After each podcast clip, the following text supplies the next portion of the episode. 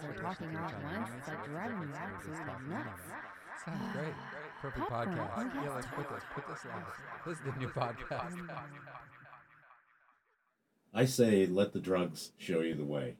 Hallelujah. yes, sir. I'm I'm in I'm like about 35 years in on yes to that. So far so good. Uh, yeah, it's a guiding principle of mine as well. Right. So you're a long-term psychonaut? Very true. I had my first experience, my first psychedelic experience when I was 15. And what year was that? Uh, let's go back, 1967. No shit. Yeah. And whereabouts were you living? I was in Claremont, which is a little suburb outside of Los Angeles. Okay. I know where it Uh, is. You know, I was going to, uh, you know, I worked my way into a, a private school on scholarship and was going to a private boarding school to which uh, some of the wealthiest families in the country sent their kids. I was there again on scholarship, uh, so it was uh, a bit different for me to be exposed to the level of wealth that I actually saw Right. at this private school.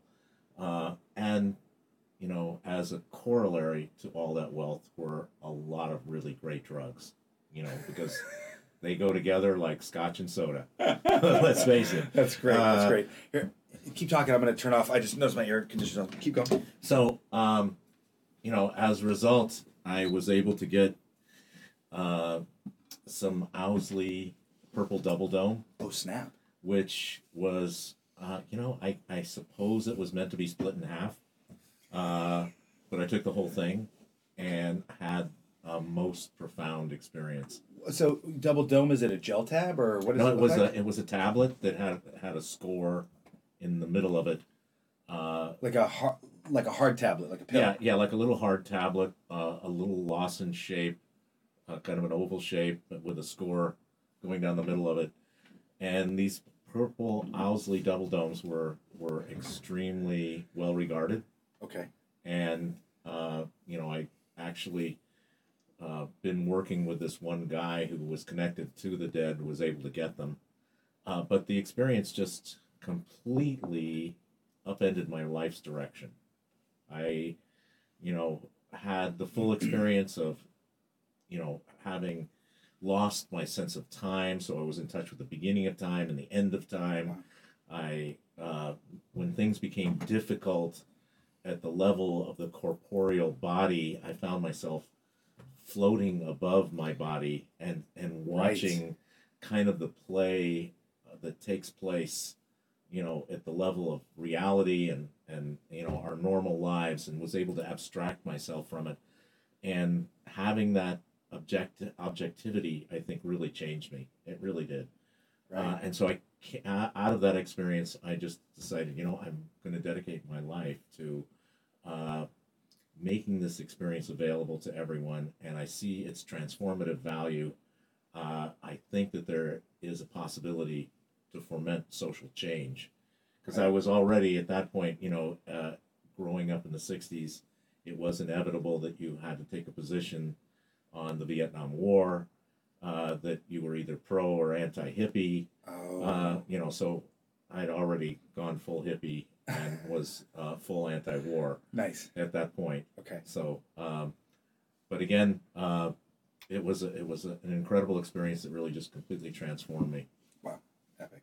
It's so funny how so such a large majority of people when they contact LSD really get get thrilled and informed with that feeling that they have to begin sharing it with everybody because when you see the the depatterning, the repatterning, and and the the the messages arising spontaneously from the self, how good and right and pure and aligned with the universe and oneself they are.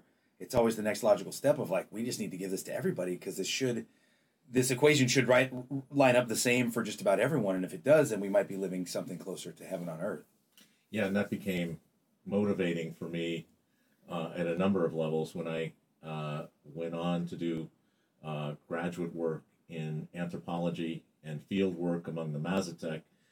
Uh, I had the idea, since as a graduate student you don't make much money, uh, you're, you're always broke. Uh, the idea was to smuggle mushrooms into the United States, figure out how to grow them, and then grow thousands and thousands and thousands of pounds, inject them into the culture, Yes. and see if we can send things in, you know, push things, nudge things in a, a, a more beneficial cosmic direction. Hell yeah. So you were you were growing. Uh, it's so weird. I, I feel like. Give me one second here to. I'm gonna pause for one second. Sorry about that. I just have a feeling like. Track. Go ahead and talk for one second. Hello, hello, hello. And go ahead and talk. Um, Oh shit. Okay. So. yeah. Oh, boom. Give me one sec.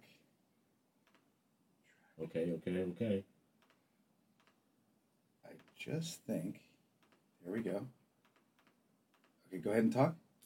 Uh, how's it going? And one more time. Hello, hello. And one more time. How's everything? And one more time. Hello, hello. Okay. Hello, check. Okay, I'm a little confused, but we're just going to run all these.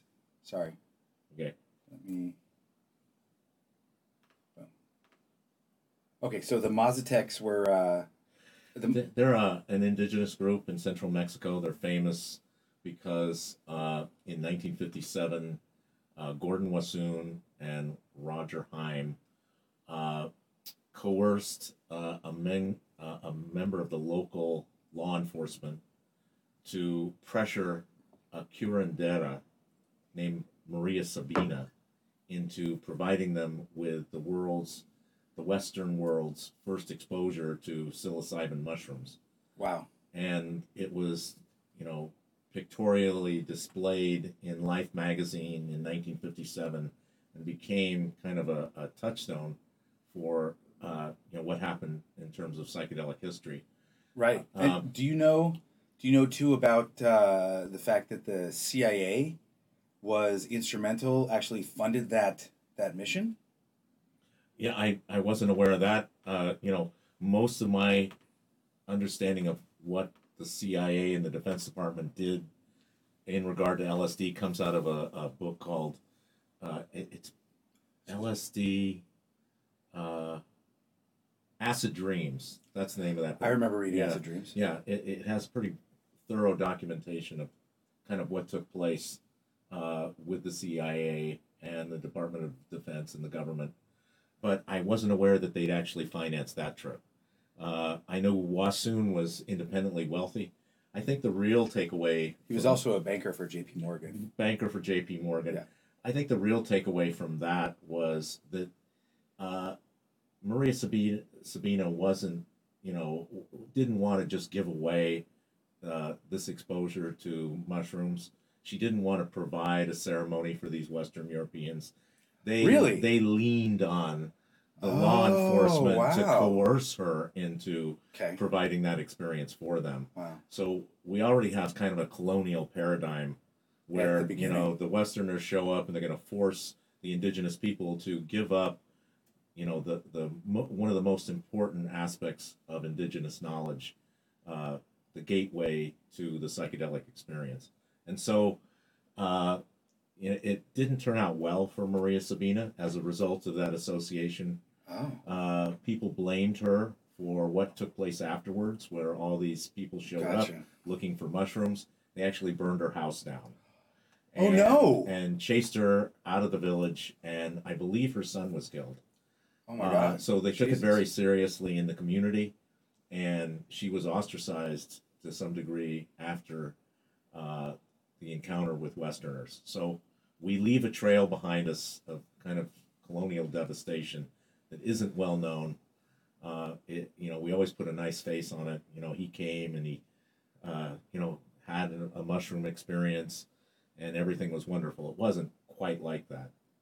No, and and also uh, he came at the uh, on CIA dollars because they were trying to find ways to program and deprogram people and create Manchurian assassination candidates and white people's minds, etc. So there was a there was a whole other other uh, motive motive at play. there was a strong undercurrent of you know of that in the psychedelic movement you know it's an underground movement so it has an association with other underground elements that were certainly unsavory. There was a guy, uh, a Mexican psychiatrist named Salvador Roquet. He's become uh, more well known as a result of the Cover Story podcast from New York Magazine, which Uh-huh. talks about uh, how he influenced some of the people who were psychotherapists in the MAPS program for MDMA. Oh wow. And he had a very unusual approach to both psychotherapy that was actually, uh, he was involved with, as I understand it, torturing people and oh using it no. coercively to get information from people. But his technique was a less unusual at the time, but from our perspective today, was like, eh, uh, you know, really a terrorizing approach to psychotherapy. Gnarly. Uh, it, my experience was I was taken to an event uh, by Dr. Stanley Krippner, who was a, a pretty well known uh, psychologist who was working in dreams and psychedelics at the time, uh, to an event in Mexico City that was in an old theater. And um, he, Salvador Roquet, would go around to each participant, start talking to them, kind of get some history from them some of the people who were at the event had already actually been in psychotherapy with him. Okay. So uh, he would get some information, and from that, he would construct uh, the type of pharmacological intervention for you that was sort of custom tailored for you. In my case, it was LSD. Other people had, you know, peyote. Other people had psilocybin. So it varied from person to person. But uh, what happened next was what was what, what was most interesting. Uh, there was a, a screen in front of you, a giant full movie screen, a screen to your right, and a screen to your left. Uh, on the screen to your left was homosexual pornography. On the screen to your right was heterosexual pornography. And in front of you were Jungian archetypes, the king, the joker, flashing like this, combined with, uh, you know, imagery of people murder and mayhem and just Whoa, like uh, the clockwork, almost like the clockwork almost orange like kind clock- of setup. kind of kind of set up like that. And so, Fuck. you know, while you're being terrorized by that experience, and you're just you're at the peak of your LSD experience. Let's say in my case, Oh my god. he goes around and he has a little drug cabinet with him, and he has these acolytes who are going around talking to people as well, encouraging them to let go of whatever it is that's holding them back and trying to provoke them over Wow. the edge. Really, in some ways, he uh, had this little drug cabinet. So you're peaking on LSD. Now he comes out with another substance to push you even further, and that substance could be ketamine, it could be Datura stramonium, Jimson weed, smoke, scopolamine, essentially yeah. and uh, or DMT. Uh, it depended upon who you were and where what stage you were in. In my particular case, it was DMT. I was fortunate not to get the scopolamine. no, you scored at every step. It sounds yeah, like. I did. I was fortunate at every step. Uh, I think he didn't want to abuse, you know, a Westerner quite as much. Uh, and so, okay, so now you're peaking. Now you just had your hit of DMT. He still, you know, it's not over yet. Um, let's say that you had been having difficulty with your parents, and you know you talked about that at some point in the psychotherapy with him. You're peaking on whatever it is. He just gave you the additional drug. He brings in your parents to work out Wait. whatever it is that was going wrong. Your actual And parents? Your actual parents. He's had them flown in, and here they are, and it's time for you to confront them at this point in the experience. And it could be, it could have been the ex that you had a bad breakup with. It could have been, you know, the brother you haven't spoken to in twenty years for whatever reason. Uh, he he would figure out whatever particularly traumatic sticking point one might have, and you know, inject it into the conversation at that point. So. Uh, wow. imagine my surprise when I find out that some of the MAPS therapists considered this guy a mentor and an inspiration. I was like, man, I hadn't heard of this. I hadn't thought about the guy in years. And then I find out, wow, these people are consider him an inspiration. I, I guess at the time we were trying to be as uh, provocative as possible. Right. Primal scream therapy was Yeah. also popular at the time. Uh, Well, there was just such a there was such a there was such a pushback against the dominant paradigm Yeah, there was such a that it really did go. It went all the way because everyone was so buttoned up Yeah. that the only place to go was all the fucking way. Yeah, exactly. And it's like people got a tiny bit into weed. The next thing you knew, you were doing acid and cocaine and having an orgy on the fucking, fo- you know, on the, Why not? 80 freeway because you're just, you know, you're sticking to the man, and you're rewriting the paradigm, and and uh, so I, I I guess I can see that. Now, was this guy aligned with Mexican intelligence, or he was just? He- a- as it turns out, he was involved with both the CIA and uh, Aha. the Mexican authorities. They used it to to- torture students to give up information.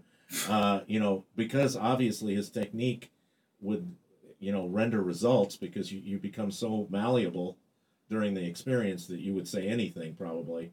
Uh, and and so there was Jesus always to get back to this. There's always been this undercurrent of, you know, the CIA Right. and you know it's just a real negative, and I think that kind of describes how the psychedelic experience can go. It can be super positive, Yep. but in the wrong context, it can also be used in a very negative way. Agreed. No, I You agree know? very much. People have used it for it, it's a they call it sometimes a hypnagogic, and it does make it can make one more amenable to uh, suggestion, Right. and and just in general, you kind of feel like going with the flow of what's ever happening, and so you can definitely be pushed and prodded. I think uh, much more so as well. And then, have you read Chaos by Tom O'Neill by any chance? No, Okay, so uh, Chaos is about he started writing about Charles Manson for I think I believe Vanity Fair or some magazine.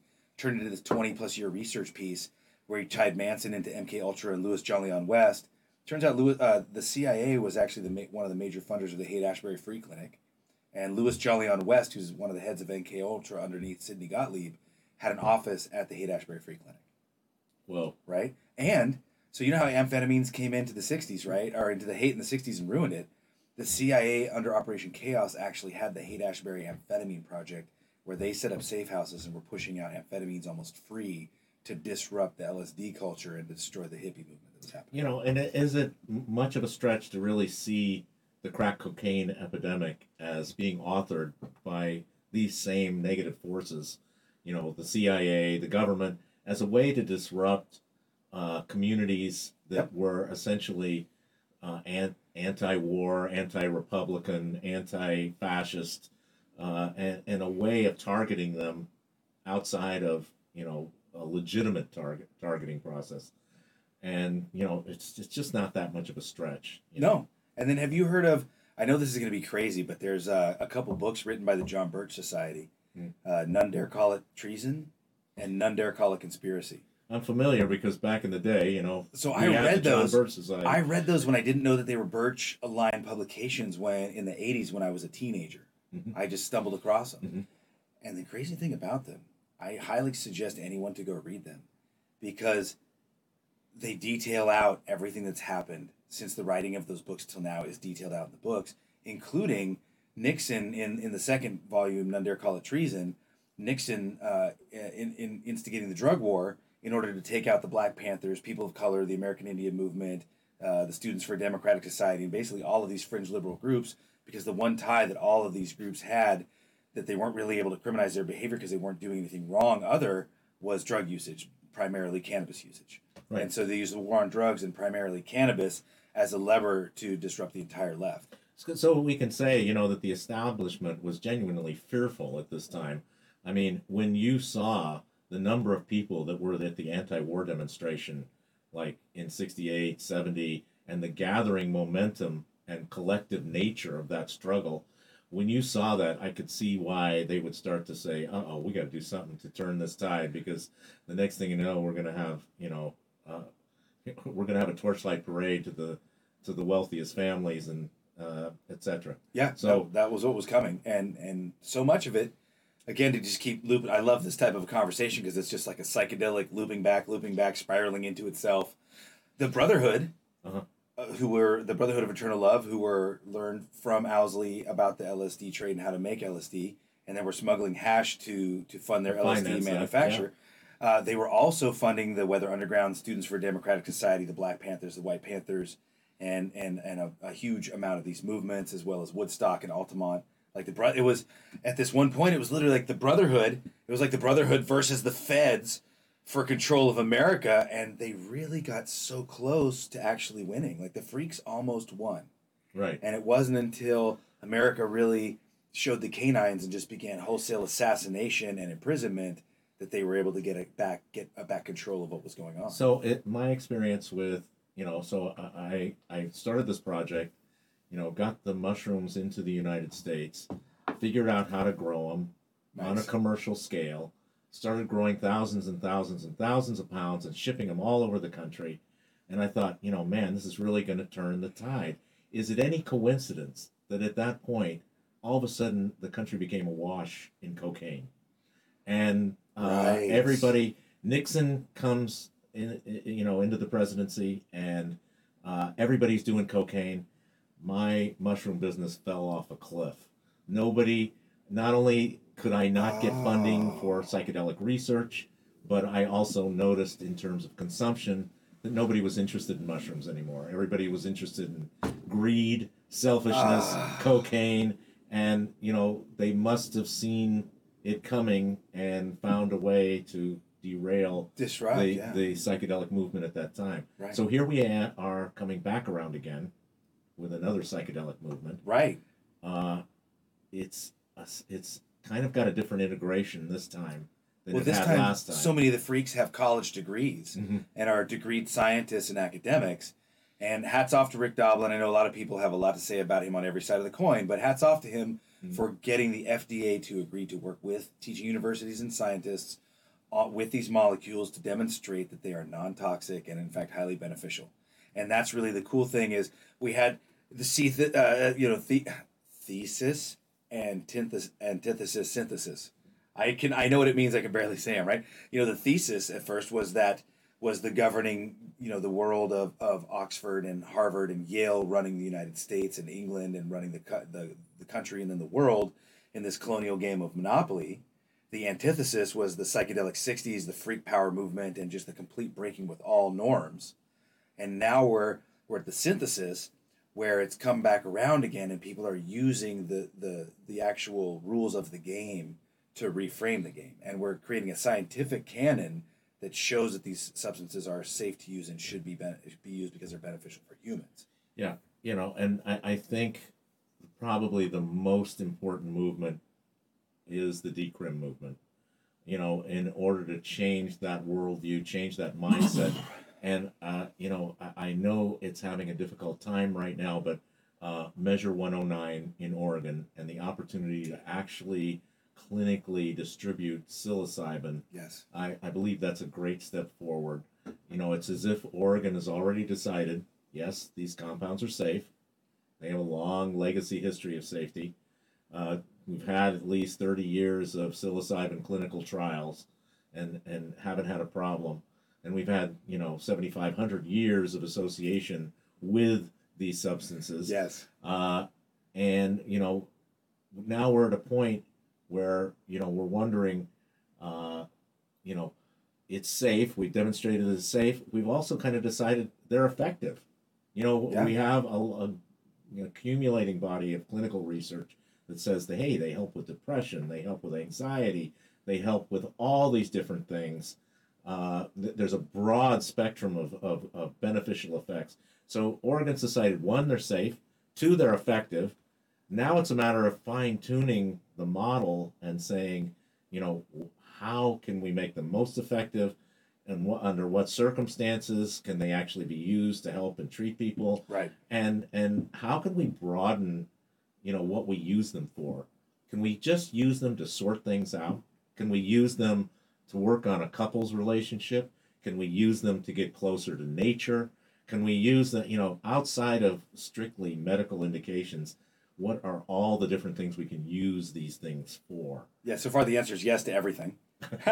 it seems And- that way and and and what I what I a just getting them into people because they will do the work themselves, Mhm. and then b working towards some sort of non-religious ceremonial group usage by society is where I think we really need to head to because we need critical masses of enough people getting on the spirit canoe at the same time on the same substance with each other that we can really lock in and connect and start to understand what we need and what we need to do to move the ball forward for the rate for the for the species. Well, I think two things. One is that um, we we we need to go slow and carefully on the religious context Agreed. because it's in that milieu that we find the suggestibility and the uh, we we find certain individuals differentiating themselves as leaders and telling you what's what, and so we got to be careful. we have we an automatic rule that, that we don't listen to that motherfucker. Yeah, Yes, I've I have been dedicated to not starting a cult my whole life. yeah, And one of the things I'm really good at is not fucking following people and just pointing that shit out to other people as well. It's like there's nobody who can actually solve your problems but you.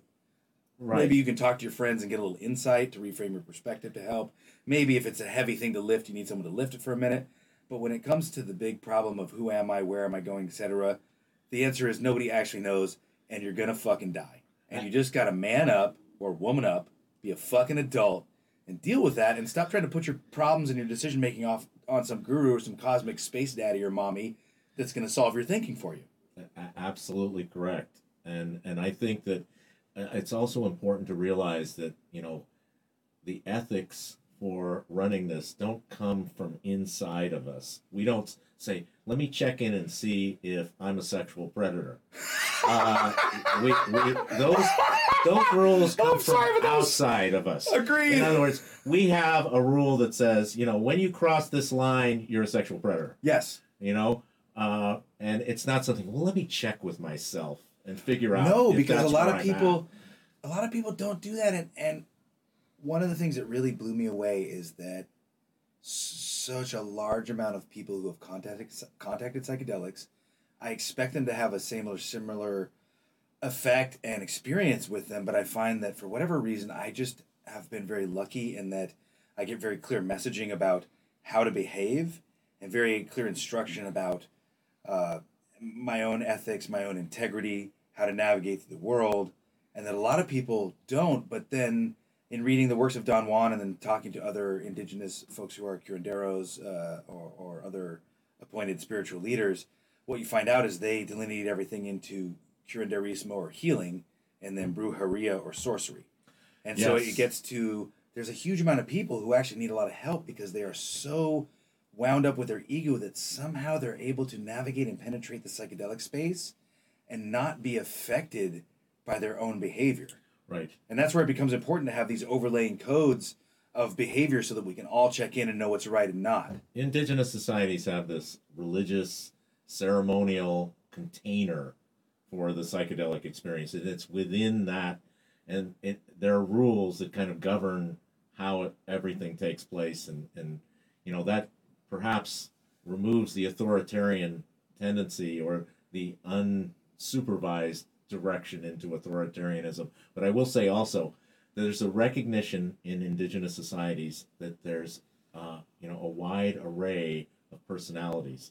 Uh, and some of them are positive and beneficial and some of them are psychopathic and negative. Right. and indigenous societies are organized in terms of balance. There's no getting rid of that negative energy. There's no getting rid of it. We have to recognize it cha- channel it and find constructive ways to contain it ceremonially and according to ritual. Uh, so in uh, indigenous so- so- societies you often have the shaman Uh-huh. who is recognized for their ability to heal and they have a genetic proclivity that sort of sends them in the direction of being a good healer usually runs in family lineages uh, that individual uh, you know goes through a period of time in their life where they're lost they don't know what's going on they don't know how to control their power they go through a long mentorship uh, that channels their uh, their their skill set in a positive direction. On the other hand, in these same societies, you have individuals who are recognized as being psychopathic from the day they're born. That is, this kid just likes to pull the legs off of flies. He, you know, tortures animals, whatever it is Yeah. right? That has a genetic proclivity as well, and a particular skill set as well. And that individual in an ind- indigenous society is channeled in the direction of a mentorship with someone who will provide a, a ritual container for those kinds of activities as well as well. So you get a balance Wow. where you've got healing on one side, you've got negative energy on the other, and you know you're not. If you take the negative energy in the psychopathology and you push it out, and you and you say, oh, you can only live on the fringes, then it will be uncontrolled and it will come back. It's going to come you. back to get you. Yeah, it will come back to get you, and you will have no way to control it. Right. But if you bring it in and you create a ritual structure for it to operate in, then you are able to exercise some control over it. Shepherd it somewhat. And, You know, and at so least perhaps we can take it. our inspiration from uh, indigenous groups in that way. You know, in you know, for example, in California Indian groups, they have a figure, the Pomo, in the area we are right now, uh, a figure called the Walepo. The Okay. Walepo was described in the literature as appearing on a whirlwind. Uh, actually, what they had was a cape made out of condor feathers. Wow. One of these capes actually exists in the Smithsonian. oh, you wow. can actually go see it, and you can imagine the difficulty for an individual to collect condor feathers. Right. That's not an easy task. right. So to make an entire cape out of them was, uh, you know, a, a, bar that you had to cross. Gotcha. So uh, they also had to learn how to walk on stilts and twirl this cape in such a way that it looked like they were on a whirlwind. So they're operating on stilts, they're twirling this cape. You had to go through all those kind of ritual behaviors before you could be a Walepo. And uh, a Walepo was an individual who, let's say that you crossed a, a line, a taboo, and you were away from the group when you shouldn't be, and you were doing something you shouldn't do. Their favorite method of killing you was to take your arm off and shove it down your throat. So this figure, Whoa. always lurking in mythology, it's somebody in your group who looks like Clark Kent, Clark Kent by day, but then transforms into this figure under certain ritual conditions, where perhaps uh, you know he's not able to contain the urge and it's the right time, but he has to follow all the rules Wow. and they announce their presence with a bone whistle that they blow, and it's almost like a rattlesnake. If you hear that whistle, you know the trouble's coming, right? Wow. And so that is counterposed in American Indi- in California Indian societies uh, against the shaman, who is completely dedicated to healing and curing what whatever it is uh, that's that's uh, you know uh, an illness or some kind of problem. Uh, underneath those people, you have you know a hierarchy where you have on the shaman side uh, herbalists and people who help you with potions and spells and stuff like that. Not the full shaman, but underneath them. Okay. And then on the Walepo side, you have individuals underneath them who are poisoners, supernatural, Wow. uh, you know, do things to you on a supernatural uh, plane. So that's the way indigenous societies are able to organize and channel these negative influences. You know, in Western society, we just let everything run wild and see what happens. and currently, yeah, we kind of are, and, and we just we just try to repress and ignore that there's any negativity until it gets so malignant that it has to be sentenced to prison. And then we have our Charles Mansons, Yeah. and you know, or people who go berserk and and you know shoot people. Yeah. So, uh, you know, that's the challenge. How do we integrate all of this into a structure that allows it to exist but doesn't allow it to get out of hand? Very That's the so. challenge, Very much so. right? I think that psychedelics are really a, a key tool in that science of our psychology and our society. I don't know that, anybody really has even the messages or the or the, the protocol together yet for how we fuck fucking unfuck it. I mean, I think the first thing is we really reorder our, our society towards compassion. One thing I'd say is that uh, in attending Burning Man a lot, Uh-huh. so Burning Man used to be like kind of a free for all, and then it moved into a barter economy, and then into a gift economy. And what I noticed with the gift based economy is that the same guys out here that are like you know Elon Musk and all these tech bros who are you know have like a six figure watch collection and three Teslas and are constantly flexing on, on each other with their peacocking right and and Yeah. their their attempts to buy more companies et cetera et cetera. When you place them into these gifting economies, that same guy, whereas where he would buy a watch to show off, now he's going to fund an art car. where he would buy, you know, a Tesla or a, or a mansion, he's going to fund an entire sound camp. And if we reframe, re- reframe the metric to a gift based economy, then all of a sudden you capture these guys' sociopathological ego and you yoke it for the benefit of the group. That's brilliant. I, I you know I think that's that's exactly kind of what I think we need to do. Right. Right. Yeah. And so when I see rich people, when I see people that are just exceedingly wealthy, I tend to feel pity for them.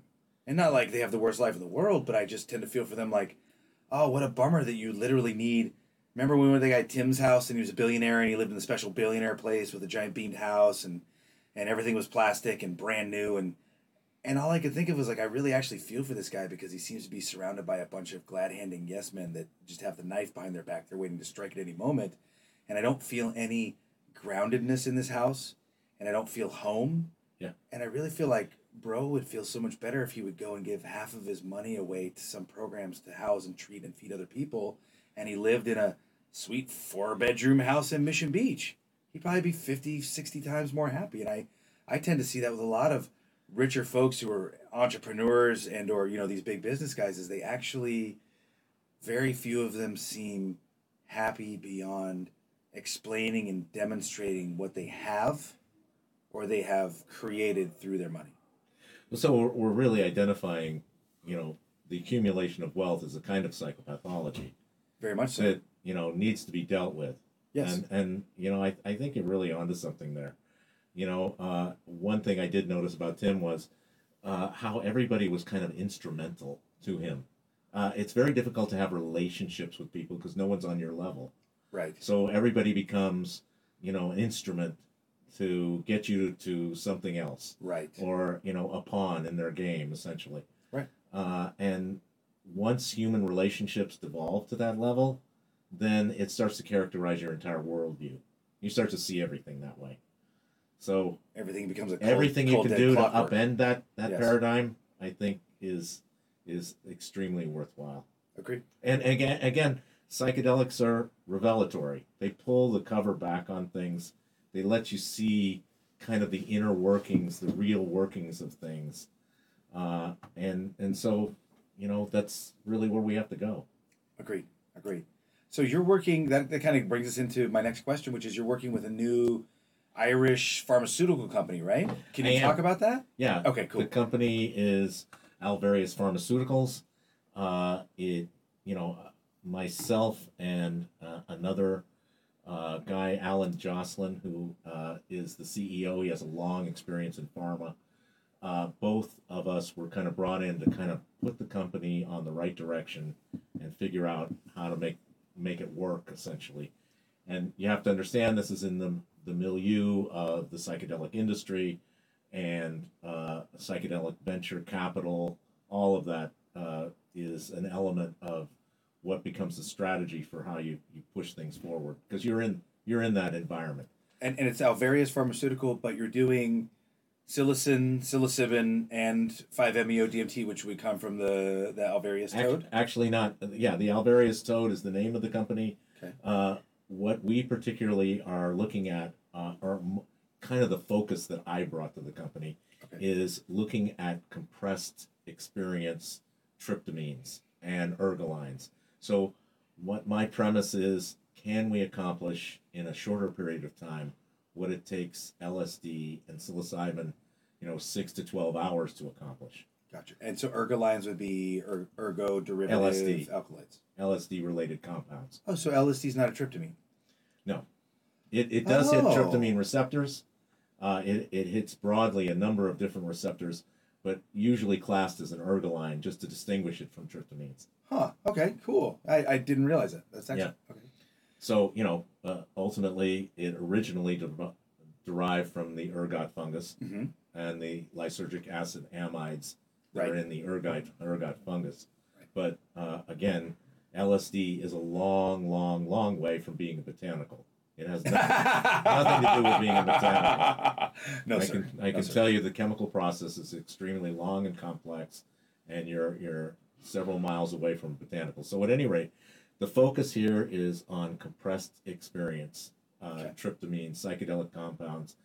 Uh, you know, the, the lead candidate that we have in our pipeline right now is a naturally occurring compound, 5-methoxy DMT, Right. which is the component of, you know, a lot of botanical preparations uh, in indigenous groups. Right. There's been a long association with it.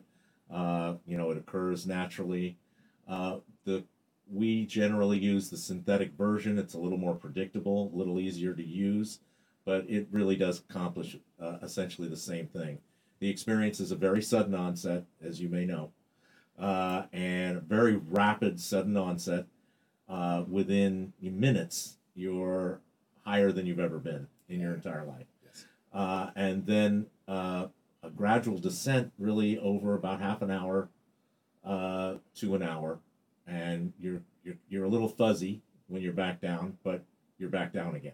Right. Uh, and the premise is, can we accomplish with that shorter compressed experience the same kind of rewiring and function changes in functional connectivity uh, between different brain structures that occur with psilocybin and LSD? And my my thought is yes.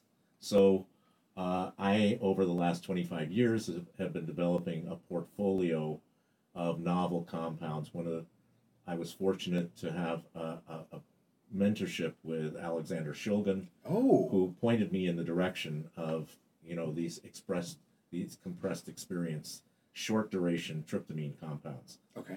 Uh, and so I've developed that portfolio over that length of time. But what I'm most excited about is one of the new preclinical tools that Alvarius has.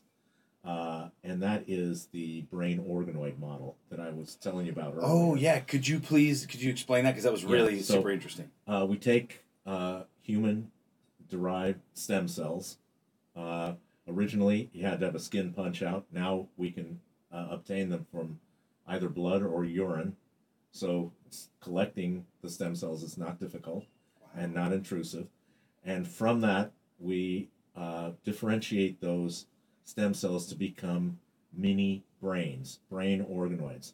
They actually differentiate into glial cells, into neuronal structures, hippocampus. We actually Wow. start to see the differentiation of different brain structures in in vitro, the entire lifespan of development of the brain, kind of in in miniature Such a trip. and and so what we find is that it allows us to experiment on these brains which are essentially human brains and see how different drugs affect them and see how different uh, disease states or you know medical indications might be represented with them and how we can use a pharmacological intervention uh, to change or alter or reverse that process so in the you know our main focus currently is on cocaine addiction.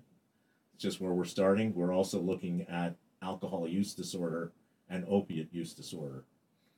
Um, I, that and that's just the that's the formal nomenclature. It basically means the same as addiction. Well, you know, you, you start with one area, one indication, and then you try to broaden it out Gotcha. so it more fully represents substance abuse in general Okay. uh, a, a broader mechanism of action that maybe could go across all substance abuse indications, as well as perhaps some other compulsive disorders like compulsive eating, compulsive gambling. Maybe there's a commonality of mechanism of action would that think runs there across is. all of that. Right. Yeah. I would think there is. But it has to be demonstrated. So you start somewhere. gotcha. So um, we started with cocaine addiction. Uh, so we take these little mini brains and we addict them to cocaine over a two week period. And by addict, I mean we expose them to, uh, you know, amounts that are, would be equivalent to somebody who was using cocaine. Okay. And so what we see, uh, the way we measure the changes are by quantifying biomarkers uh, at the epigenetic cellular level that represent cellular processes, genetic processes, metabolic processes, like a whole range of different cellular processes. And what we found is, and I'll get right to the point, uh, that by using exposing a, a brain that's been addicted to cocaine to 5-methoxy DMT, we see a 75 to 80% reversal of the biomarker overexpression that we see with cocaine addiction. That's amazing. That's amazing. It is. So uh, it, it's like a new tool for demonstrating exactly how these things, these compounds could be effective to treat uh, substance abuse. So uh, it also allows for a couple of other things. Uh, one is uh, in my process of organic chemistry, I can address my the structural changes in the molecules that I make directly to those biomarkers. And I can say, okay, what I'm trying to do is I'm not trying to cure substance abuse with the structural changes that I'm making. That's too broad and too complex a topic. What I'm trying to do is change these biomarkers this one, this one, this one, and this one with a, a, a novel chemistry that goes straight for those particular biomarkers. And then almost almost acts like a key in a lock and just clicks those particular tumblers over. It, it, kicks, it clicks those tumblers over. So now we're reversing biomarkers that are specifically associated with addiction. So in the drug That's discovery epic. process, you know, now I bring in, you know, artificial intelligence, machine learning, computational chemistry, and I start generating structures that really work for these particular biomarkers. Wow. So as a result, we end up with novel compounds that are again working in the area of short duration psychedelic compounds that really change these biomarkers. Now the other thing that we can tell is maybe more exposure reverses even more of the biomarkers. So maybe compressed experience isn't perfect. Maybe we need to be an hour and a half. Maybe we need to be two hours. But that's something that we can examine and Right. check with this. Now the other thing that this does that's kind of unique is now let's say that somebody you know is cured of their addiction and they actually go for forward and they're doing fine but then uh, you know later on down the line they might have a relapse Right. what if we can keep their mini brain and we know that you know from stem cells that came directly from them so that we Oh, know I didn't even think so. You're can predict this person is going to fail at six months because you're we can using say- we their can look at- stem cells to make their mini brain, not a generic, just Exactly. human brain. I didn't even. I okay so now i'm tracking their brain and i use it to personalize the treatment yes. So I can say, okay, look, this guy's going to fail at six months. We have to come in with another intervention prior to that right. to be able to extend the durability of the treatment effect. So That's wizard. you know, and Yeah. so that's that's what these things do. Now let me tell you what else they do. Uh, so eventually, we will all have a biobank of our own mini brains. And so when we, when we get hit with drugs, we'll be able to hit our mini brains first. And we'll be able to say, okay, what are the side effects, the neurological side effects that uh, accompany the use of this compound? We'll be able to predict and say, hey, look, you know, maybe this isn't, this particular uh, pharmaceutical is not appropriate for this individual because of the way it affects his biomarkers. Let's alter it or use a secondary compound Right. or whatever it is. It also allows us to screen clinical populations. So we know that this works over a broad number of mini brains. But this guy here, he's an outlier. Right. And and we've identified him as being an outlier. So do we want to include him in the clinical study? Probably not. We're going to put him over here and figure out a new strategy for that Yeah. outlier. So this offers a new tool and the way I look at it, it's not just simply that we're we're getting in a new car and driving down the same road. We're on an entirely different road and we're going new places. yeah, it's excellent. And and so what is the what is the application methodology? I'm, I'm guessing it's not a vapor cartridge. It's not smoked. No, What- that's that's a whole other thing. You know, so uh, five methoxy is challenging because it doesn't survive first pass oral hepatic metabolism. That means the liver gets rid of it if you take it orally, so it has no effect. If you, you just try to swallow it, goes into the GI tract, liver gets rid of it. Right. So uh, the challenge is to develop a pre-gastric method of gal- delivery that avoids So the maybe GI like a, a, a nose spray or a, a, a, a nose spray that goes in through the mucous membranes in the nose, a rapidly dissolving sublingual that goes under the tongue and Okay. goes into the mucous membranes through the through the mouth, Okay. uh, a, a buccal film that you put on your cheek that that goes in that way and actually may have a barrier on one side that prevents Oh, diversion okay. down the GI tract, Gotcha. uh, or uh, uh, one of my favorite, the transdermal patch. So we have a transdermal patch that we're working on Okay. that you put it on, and then 20 minutes later you have full blood levels of 5-methoxy DMT. Yeah, those work great. Trans they have them now for THC, CBD. Yeah. I, I did a fentanyl transdermal patch back in the late '90s before we knew what fentanyl really was, and uh, almost killed myself on accident on one of my little. Uh, you know, my friend came over from this lady's house who had died of cancer, and he cleaned her house out, and he came over with like her big bag of drugs, and he was giving all of his friends like different handouts from the bag of drugs, and I got this fentanyl patch, and this was like '99, so nobody even knew what fentanyl was, and so I put this patch on, and I didn't realize until later you're only supposed to have it on for ten minutes. So I put this patch on. I immediately passed out, and I was able to just wake up at some point and rip it off, which most likely kept me alive, kept me from overdosing to death. Right. And then I was sick for two and a half days, throwing up, headaches, spinning, itchy skin, like Just full, horrible. Horrible. full withdrawals. Yeah. And then uh, that was Really my only that was my Yeah. only uh, foray into the opioid world. Other than one time drinking opium tea, other than that, I was like, "Ah, I'm good. I tried it. It's not my thing. Well, the transdermal patch offers a number of interesting advantages. One is it can have kind of a reservoir uh, in it that allows it to be a longer experience Okay. than just simply the half hour, one hour. Like a experience. timed release. It could be a little bit more of a time release. Uh, you can actually interrupt that process by just taking it off, yes. which is kind of a safety valve feature Right. that I kind of like. Right. Uh, but in general, the challenge is to develop pre-gastric forms of delivery Cool. uh, there is actually an opportunity, a business opportunity there because if your formulation, your let's say your oral formulation, uh, and your delivery method is novel enough, you can actually take a generic product off the shelf, and with a novel form of delivery or formulation, you can make it a patentable drug product, the same as if it, it was a brand new molecule Huh. it, it you know it in order to make these formulations you actually do thousands of tests let's say let's take the transdermal thing for example Okay. we want to see how it permeates through the skin how rapidly it is so the other thing that you're doing with formulation besides simply you know duplicate getting it into the bloodstream is there's a problem with tolerability in 5-methoxy DMT you know that sharp onset Okay. that that's mind blowing to some people. You know, Yeah. that, that's something that I think people have some difficulty with. Oh, mind blowing in a bad way to people. Mind blowing because it's so sharp. You're It's saying so mind blowing, and. I'm like, I'm like, yeah.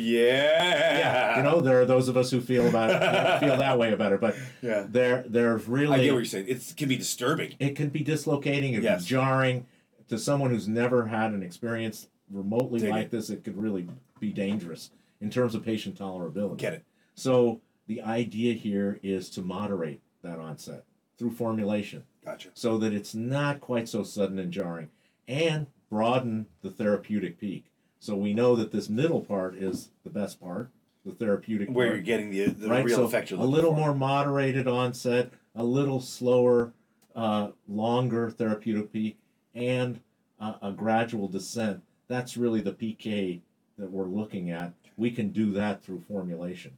Okay. Wow.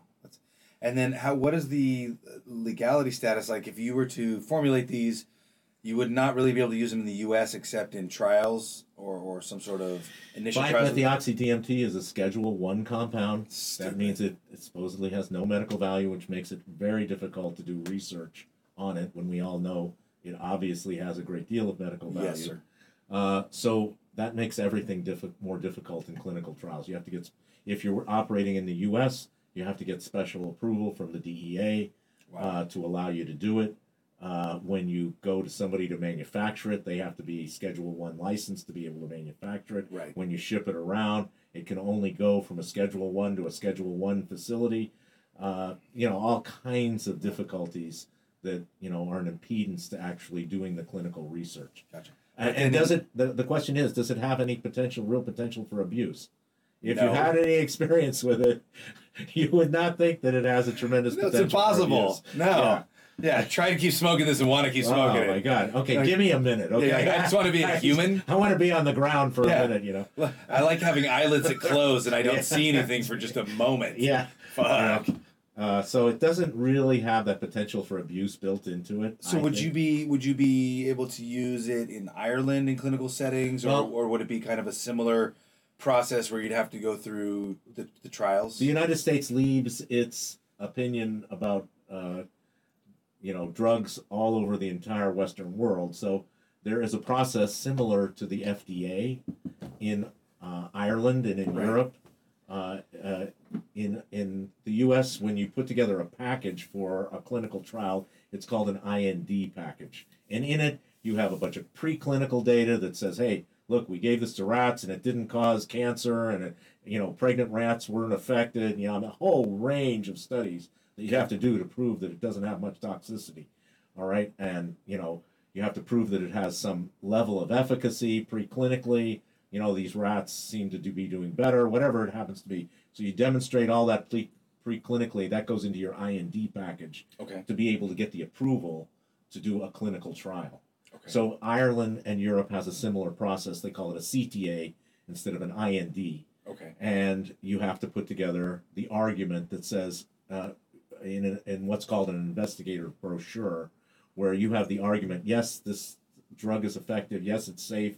Yes, we want to get ethics approval to use it in a clinical trial. And you got to go through a whole process to get Okay. it approved. Okay. So you'll you'll be entering in that process once you have your substance. Yeah, so uh, again, looking at 5 methoxy DMT and how, you know, rough the onset is, I wanted to do an investigator initiated study before the phase one clinical trial. So, phase one clinical trial, safety. That's what you do with a phase Right. one trial. You're making Phase sure no one's going to overdose, etc. Phase two, you're looking at effectiveness. You, now you're, instead of just a population of healthy volunteers, you're actually using some addicts. Where Okay. you're trying to see, does this actually, Actually work? work. right? Uh, and then phase three, you're broadening that group to see if it works on a broader scale. More in general. More in general. So uh, before we do the phase one trial, I wanted to do get a handle on how tolerable this experience is to people. So we're doing an escalating dose study at UCSF Oh wow. with uh, Awesome. with Josh Woolley. Uh, he's a psychiatrist there involved with their psychedelic program, uh, and uh, what we'll be doing is doing an escalating dose study where we'll give people uh, the drug intramuscularly. So we'll be giving you a, a shot, basically. Here you go. Okay. Uh, and when you give people a shot of the stuff, the, the onset is more gradual. Oh, it is. And it's not as as sharp as as when you inhale it. Oh, I And thought it was the same. The dose is much more controllable too. We have a very specified dose. You take an Ah. inhalation. What if you take a Who little knows? inhalation? Yeah. That's one level. Take a big inhalation. That's a whole other level. Right. You can get up to 35 milligrams of DMT in an in- inhalation. Uh, the active, you know, the target dose for us is probably somewhere around 12 to 18 milligrams. oh You wow. know, okay. People can have, you know, a a really wild experience with inhalation or nasal sprays.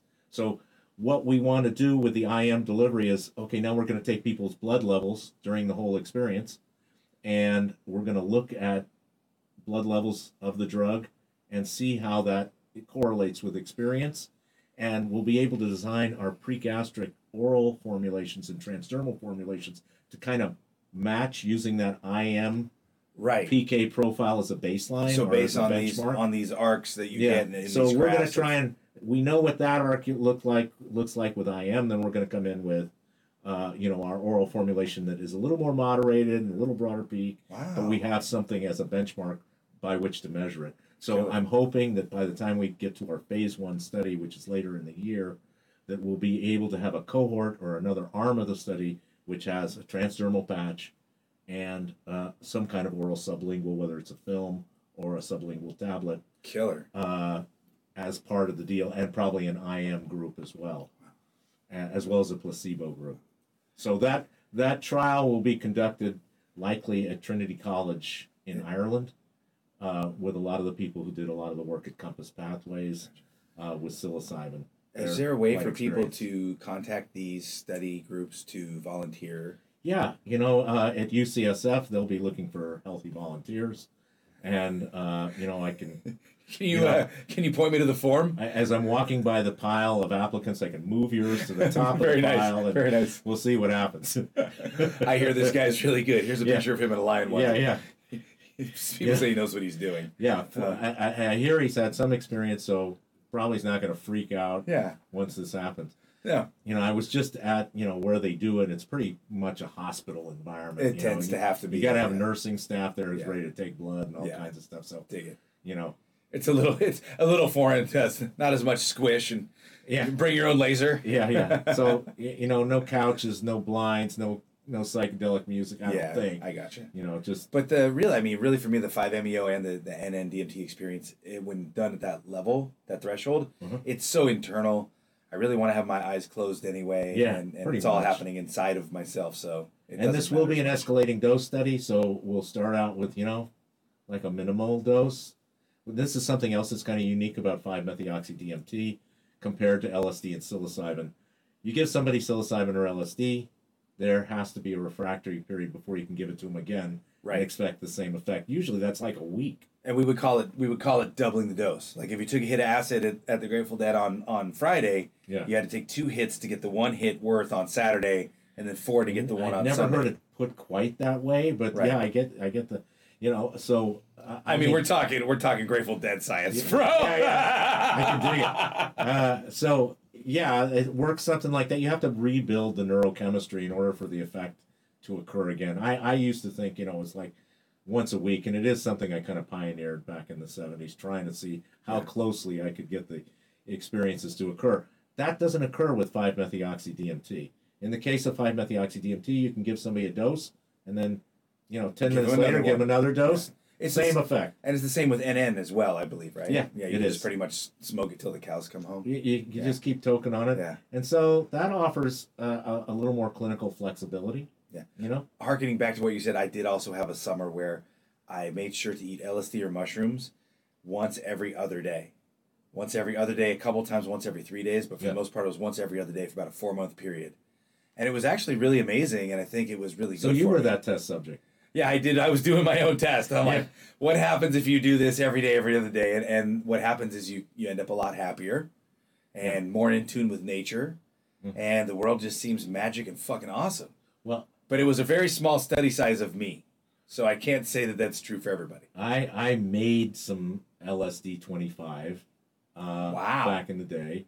And then I did a similar thing. And I ended up thinking, you know what? Really, this only works properly if it's once a week.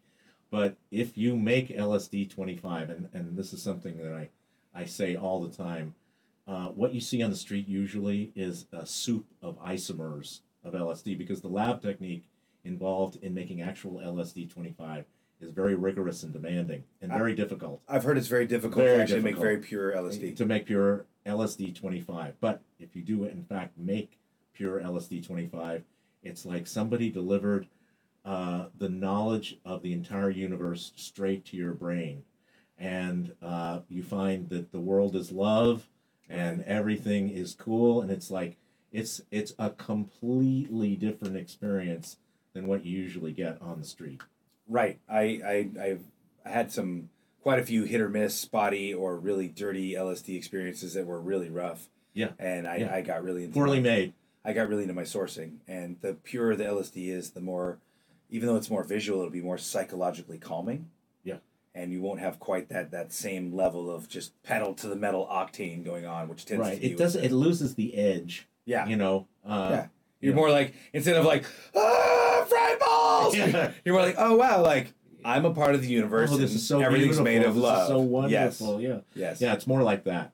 Yeah. So, um, So so in the '60s, you were getting into the Mazatec mushrooms, right? Yeah. And then what? Because I'm just trying to trace this arc from the mushrooms Right. to now being chief science officer. Sure. Why don't you Why don't you kind of pick up the thread from there? I've had a couple different lives. Uh, one is in an academic world and sort of the commercial world, and the other is in the underground chemistry world Right. uh, as well. So one of the projects, you know, after I did mushrooms and you know people weren't really taking mushrooms, I, I really felt like I wanted another underground commercial project. And what I kind of came up with because I had connections to the uh, pre-cartel organizations in Mexico was taking genetics from Mendocino in the, the that I developed in this in the late 70s uh, into Mexico to improve the genetics of what was being grown in Mexico on a on a commercial scale and sort of revolutionized Of cannabis. what was coming across the border. And we're talking cannabis. Right, because at that point there was nowhere else to do a commercial project Right. except for Mexico. So Right. uh, I was able to get in touch with, uh, you know, my friends who had relationships with some of the early cartel, uh, you know, overbosses, and I pitched this idea to them, and that idea took me way into Mexico Wow. and way Wow. into cartel organizations. Wow. But this is all a, a prelude to actually how I started making LSD. Okay. Um, so I'm going along, you know, uh, sending these genetics. I met, you know, Rafael Caro Quintero and Felix Gallardo, who were some of the early people who set up the plaza system in Mexico, where they move things from Right. plaza to plaza. And this was pre-cocaine, right? This is this was pre-cocaine when when it was still weed. Cocaine was starting to come, you know, Right. starting to infiltrate. Um, so, uh, you know, was successful in in really changing uh, the genetics, uh, and all of a sudden we started seeing all this uh, indica, high le- high quality indica coming across the border, packaged perfectly, everything done perfectly. Uh, you know, End-to-end supply chain control. yeah, exactly. And so it was at that point that I I noticed one other thing. Now that I had these cartel connections, uh, I, they sell over the counter in Mexico headache tablets, which are composed of aspirin and Ergotamine ergotamine tartrate. tartrate. Right. So I said, you know No what? fucking way. There's got to be bags of ergotamine tartrate sitting around where they're- wherever they make these pills, right? right. So I told my connections in the cartels, "Hey, can you guys get get this for me? There's bags of it sitting around." Over oh yeah, of course, we, of course we can get it for you. So they proceeded to uh, get me all the ergotamine tartrate that I needed, and and they also were able to get all the other German reagent chemicals. right. And so I put together enough precursor chemicals to make enough LSD to turn on everyone in the world like four times over, Hallelujah motherfucking Luya. and proceeded to get it across the border. Of course, the smuggling organizations that were getting it for me had the ability to get it across the border, Gotcha. and then I had people who were able to move it up to uh, Marin County uh, in Northern California, and I proceeded to fill up a storage facility uh, at the Novato airport, uh, filled with oh, all the precursor chemicals that are necessary wow. to make LSD. What a trip. Okay. So I started What, making. what year was this? Approx? It was in the. Uh, it was like 1985. Oh, wow. Yeah. Okay. So um, I started making some preliminary R and D batches, and perfected my technique perfectly, and you know was make you know, and I still, you know, uh, I, I can't say on this broadcast, but uh, let's say that I, I, I, I was able to make some really great R and D batches Wow. really great. Fucking epic. Yeah, yeah. And so I was going along fine. Uh, I had one partner who thought, you know what?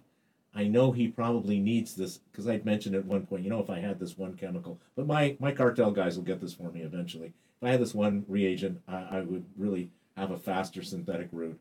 And he took it upon himself to try and get that for me. Okay. So he went to uh, a organization, uh, a, a business in Oakland that was actually a DEA sting. oh. So he goes and gets this thing and takes it back to my storage facility. Oh, no. And so now I'm like, oh shit. Uh, well, I didn't know that at that point. So I, I'm going along. Everything's fine. Everything's wonderful. You know that there's those scenes in, um, uh, I think it was Goodfellas, where he keeps looking up and Yeah, and the seeing helicopter seems like it's fl- following. I had yeah. that exact experience. I felt like there was a helicopter uh, Oh, following me, and, and in fact, there probably was. Oh, so, no. So I go to the storage facility to check on all the precursor chemicals. Open the door; they're all gone. And in the middle Oh, of the floor Oh, that's floor, the worst fucking feeling in the world. in the middle of the floor is a little yellow post-it note that says, "This is the DEA. Here's a phone number. Get a hold of us."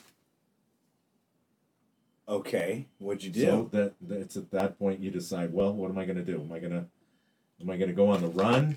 Right. Do I really have the wherewithal to be able to do that? To have, you know, the F, FBI and the DEA chasing me all over the world, or do I, you know, just go talk to him? Okay. So I lawyered up okay. and I went and talked to him. wow. Okay. And what what did they have to say? They had to say that, you know what, uh, you're looking at probably 50 years to life on the amount of chemicals that are in here. Oh no. Yeah, yeah. So and there's there's no getting around it. You're you're in serious trouble. Think of it this way: you're on one side of a raging river, and you're going to have to swim across. and so I said, "Yeah, you know that's uh, not good." Uh, they said, "But there is an upside to this." And I said, "What?" They said, "Well, we know that you know the nephew of this guy who's in the cartels." Oh no. And this guy is, in fact, a mass murderer. And they pulled out Polaroids that showed me all the people he killed. Uh, he was the psychopathic nephew of one of the guys that I knew. Oh no. Okay. And and so they said, look, he is being tried in absentia in the United States. Uh, and he has made a, a threat on the life of the Border Patrol agent who's testifying against him oh shit. as well as uh, a threat on that guy's family. And we take this threat very seriously. We believe that he will try to take a hit out on Uh, this guy and his family and everything else. So we're, we're trying to do our best to protect this guy, but this is a really unstable situation. I said, well, that, that's very interesting. What could I possibly do to okay. They said, well, what we'd like you to do is kidnap him. Uh. okay. So I, I got my posse together and we kidnapped him. Oh no! Oh my god, dude! And this guy's a straight up like real deal psychopathic murderer with guns. Yes. Oh my god, Del. Oh my fucking god, bro. Okay, so how does this go down? yeah so you know um you know there's a lot of stories in between but uh you know uh i had my first meeting with him uh at this bar in in juarez and i mean the first meeting for him i, I had put out the idea that i can get you the the fake identification passport that you need to, uh, to go in back into the united states that was my overture Okay. to him Okay. and so he, um, you know, arranged the meeting. We were to meet at this a girly bar in Juarez. So I'm sitting there drinking a tequila, trying to calm down. My palms are sweating. I'm I'm really super nervous. And I'm nervous for you right now just hearing this story decades later.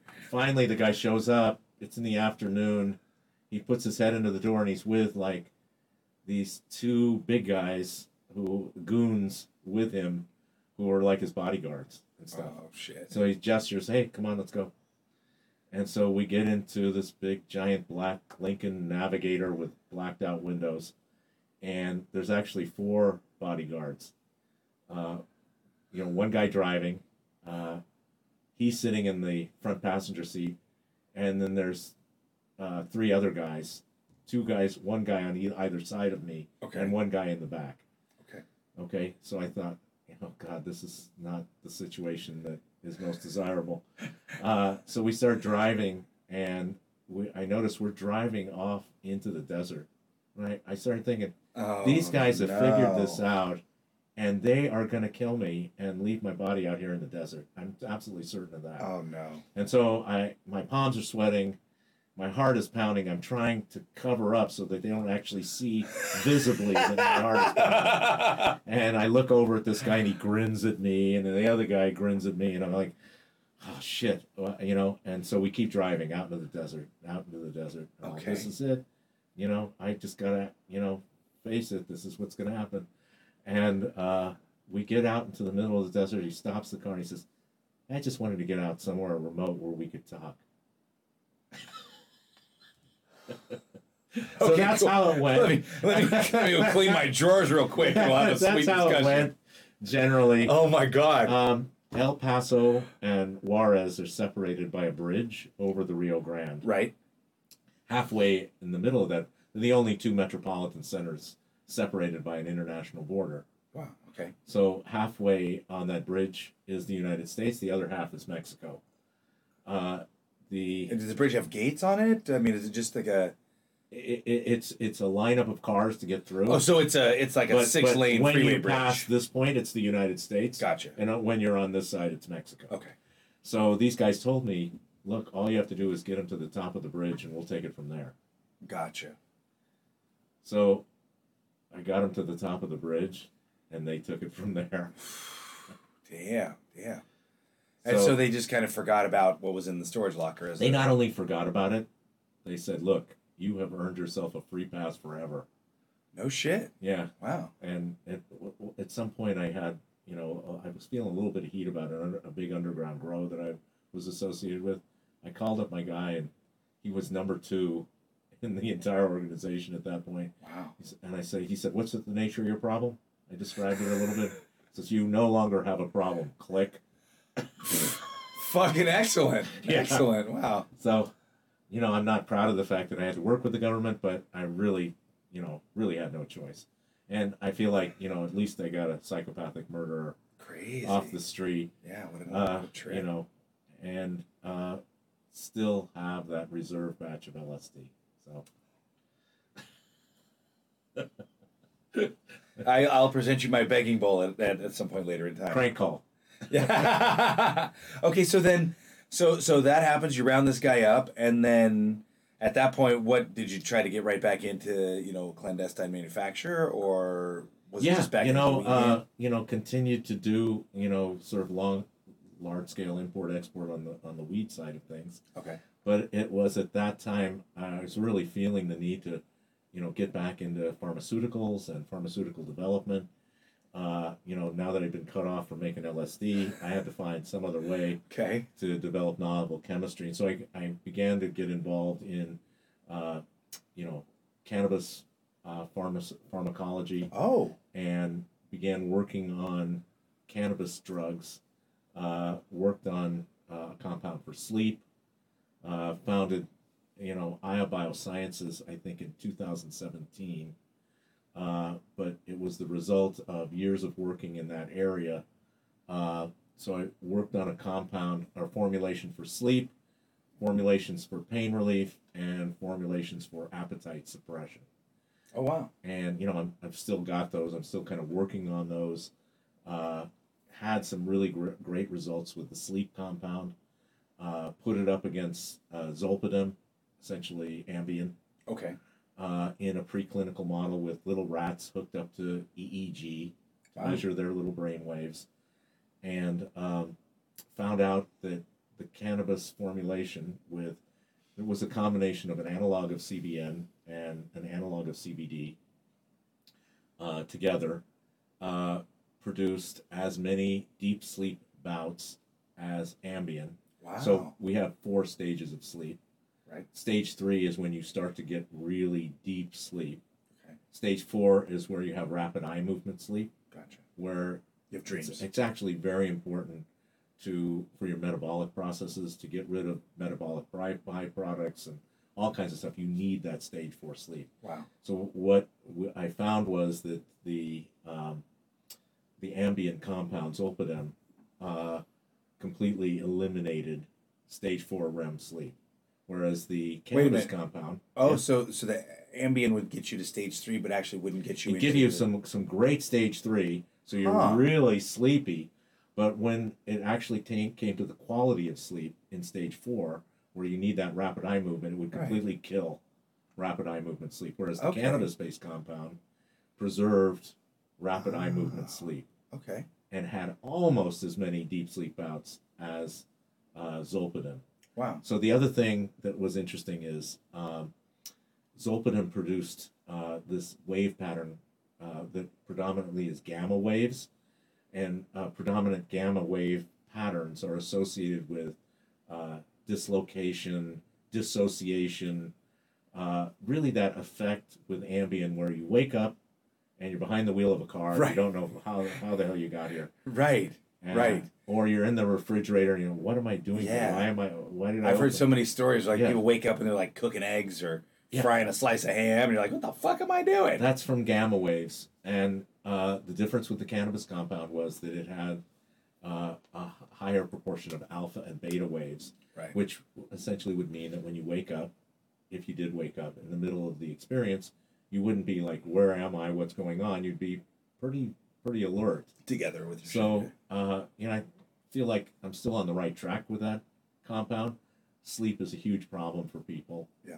You know, uh, and developing a, a cannabis based compound that preserves REM sleep and lowers the amount of gamma waves that Ambien does, and maybe could even be an over the counter product product because it was so safe. But now, cannabis research is really stymied still, even though we're seeing this this huge movement of legalization. Right? Mhm. It seems that cannabis research is is even behind psilocybin and MDMA research and like the amount available to do and and the the ease of of use or the ease of access to studies. Is that correct? Yeah, because uh, the the terrible downside of what happened with cannabis is it got routed into a category that it's like an intoxicant. So it's it's Right. like an adult use recreational product. And so it just bypassed any thought of medical efficacy Exactly. and it still remains federally illegal and the federal research dollars going to federally funded teaching universities is why the research isn't happening because of this the federal scheduling still is that yeah, yeah. I mean, exactly. It, it's still a Schedule One compound federally, which makes it really difficult Fucking to do ridiculous. research. And so, uh, it's not only difficult to do the research, but you've also got it sort of slotted into this intoxicant category, this Right. adult recreational category, where it seems to have the real value of it seems to be in getting you loaded. well yeah and if you're having fun it can't actually be medically ethical because we still live in this puritan fucking this old puritan So culture that if it's fun it's not good Yeah, so true. right So um, it, it's in that peculiar place. You know, there have been some attempts to try and develop its pharmacology. You know, obviously it has tremendous benefit for uh, epilepsy and, you know, particularly pediatric epilepsy. Uh, Very you know, much so. it's got tremendous benefit for cancer. Uh, you know, uh, the, the other thing that I was really thinking would be a, a tremendous benefit is uh, an alternative to opiate based pain medication. So pain. Very much so, very much so. Yeah. I've I so I just hurt my knee, and I tried a Percocet one night. Normally I don't even do drugs, but I was just in so much pain I couldn't sleep. Yeah. And uh, I don't know if this happens to a lot of people, but for me, opioids don't actually lessen the pain at all. They just make No. me feel groggy. They distance I even got you a- from the pain. Yeah, I got another uh, tramadol. They were gonna give me tramadol, and Uh-huh. like I just didn't even take it. I just have even been do like anything. I've been taking CBD gummies, Uh-huh. which actually allowed me to sleep and feel good. Mhm. And and yeah, it's it's so crazy that for me the opioids they don't even affect the pain; they just make me feel groggy and out of it. And they're kind of just the worst for me. So, I think there's an opportunity to develop uh, a, a pain relief compound that could be again used very effectively with addiction Awesome. because, you know, if you could tell people, okay, here's so many people encounter addiction through the vector of pain relief. yes, sir. You know, so here we have a situation where instead of giving you uh, an opiate based medication, we can give you a cannabis based, non addictive Right. medication. Right. Uh, and perhaps we can then treat your underlying uh, compulsivity issues with a psychedelic. Nice. So, you know, they could be used effectively together in this future model of medicine. well, and if you get if you get addicted to a cannabis pain reliever, about the only side effects are you're going to start taking up disc golfing and maybe listen to the Grateful Dead. You know, you know, maybe some difficulty sleeping once you, you know, Wean drop off of it? Yeah, use. yeah. I mean, it's mild compared to opiates. oh Let's- yeah, very much so. Very much so. Yes. So maybe there's room for a compound like that. I think, uh, you know, that would be extremely beneficial. Right. And I know MAPS is trying to get some cannabis research into the pipeline, but it just seems like they've had a lot more pushback. It's just so ironic they've had so much more pushback with cannabis than with again MDMA and, and mushrooms. Yeah, you know, it's it's it's as if, uh, you know, the medical value of mushrooms and psilocybin, LSD, was recognized initially. There is no potential for abuse, really. Right. It, it's it's going to be strictly, you know, what is its medical benefit, whereas cannabis, uh, there's little potential for abuse there. Uh, my kind of way of getting that around that with the pain relief compound was uh, methyl esterizing the THC uh, which is a, a situation where, you know, you take it orally. It takes probably 20 minutes to half an hour to break off the methyl ester, which makes it water soluble in the body, makes it more effective. Okay. But it eliminates the potential for abuse because it doesn't have that immediate drug reinforcement Oh. mechanism. You don't get like the rush. You don't get the rush. It takes a while, so it's it's not as conducive to uh, addiction. That's that's really cool. That's that's really cool. Uh, I'd love to see more of that. Where I think the benefit is. So Right. So so when it when is you when are your core compounds going to begin moving into their clinical trials? uh, phase one trial at the end of the year. Awesome. You know, given that Awesome. everything goes according to plan, it's a you know it's a big deal moving a compound into a phase one trial. Wow. It's really difficult. There's a lot of stuff you got to do. Uh, you got to you know check all these regulatory boxes. It's it's not easy at all, Very and it costs a fortune. That's the other millions thing. of dollars, right? millions of dollars. Right, and that's why a lot of those uh, generics. A lot of times, there's no studies on generic certain supplements because because they're not patentable. You end up who's going to foot a three to five million dollar bill for something that everybody's going to profit from using under this current model that we have, right? Right. Well, what we have now is you, you got a generic compound. You can have you do what's called a method of use patent. So you're using it specifically for treatment resistant depression or something like that. If that's a new or novel treatment, you could then have. Well, a, it, it, it becomes what's called a method of use patent, and instead of you know a, a five to seven year runway of Uh-huh. exclusivity, you have a two year. oh, okay. So Compass Pathways, their thought is by developing a psilocybin treatment for depression, they'll have a two-year runway of exclusivity. Oh, so even though they're using tr- traditional psilocybin, Y- Yeah, and even though Okay. I could walk down the street and get some mushrooms and probably Right. do the same thing right, and not have to pay for their, right, you know, and I could probably find a shrink who will give me some psychotherapy along with it. right. I could probably do the whole thing a lot more cheaply. That's true.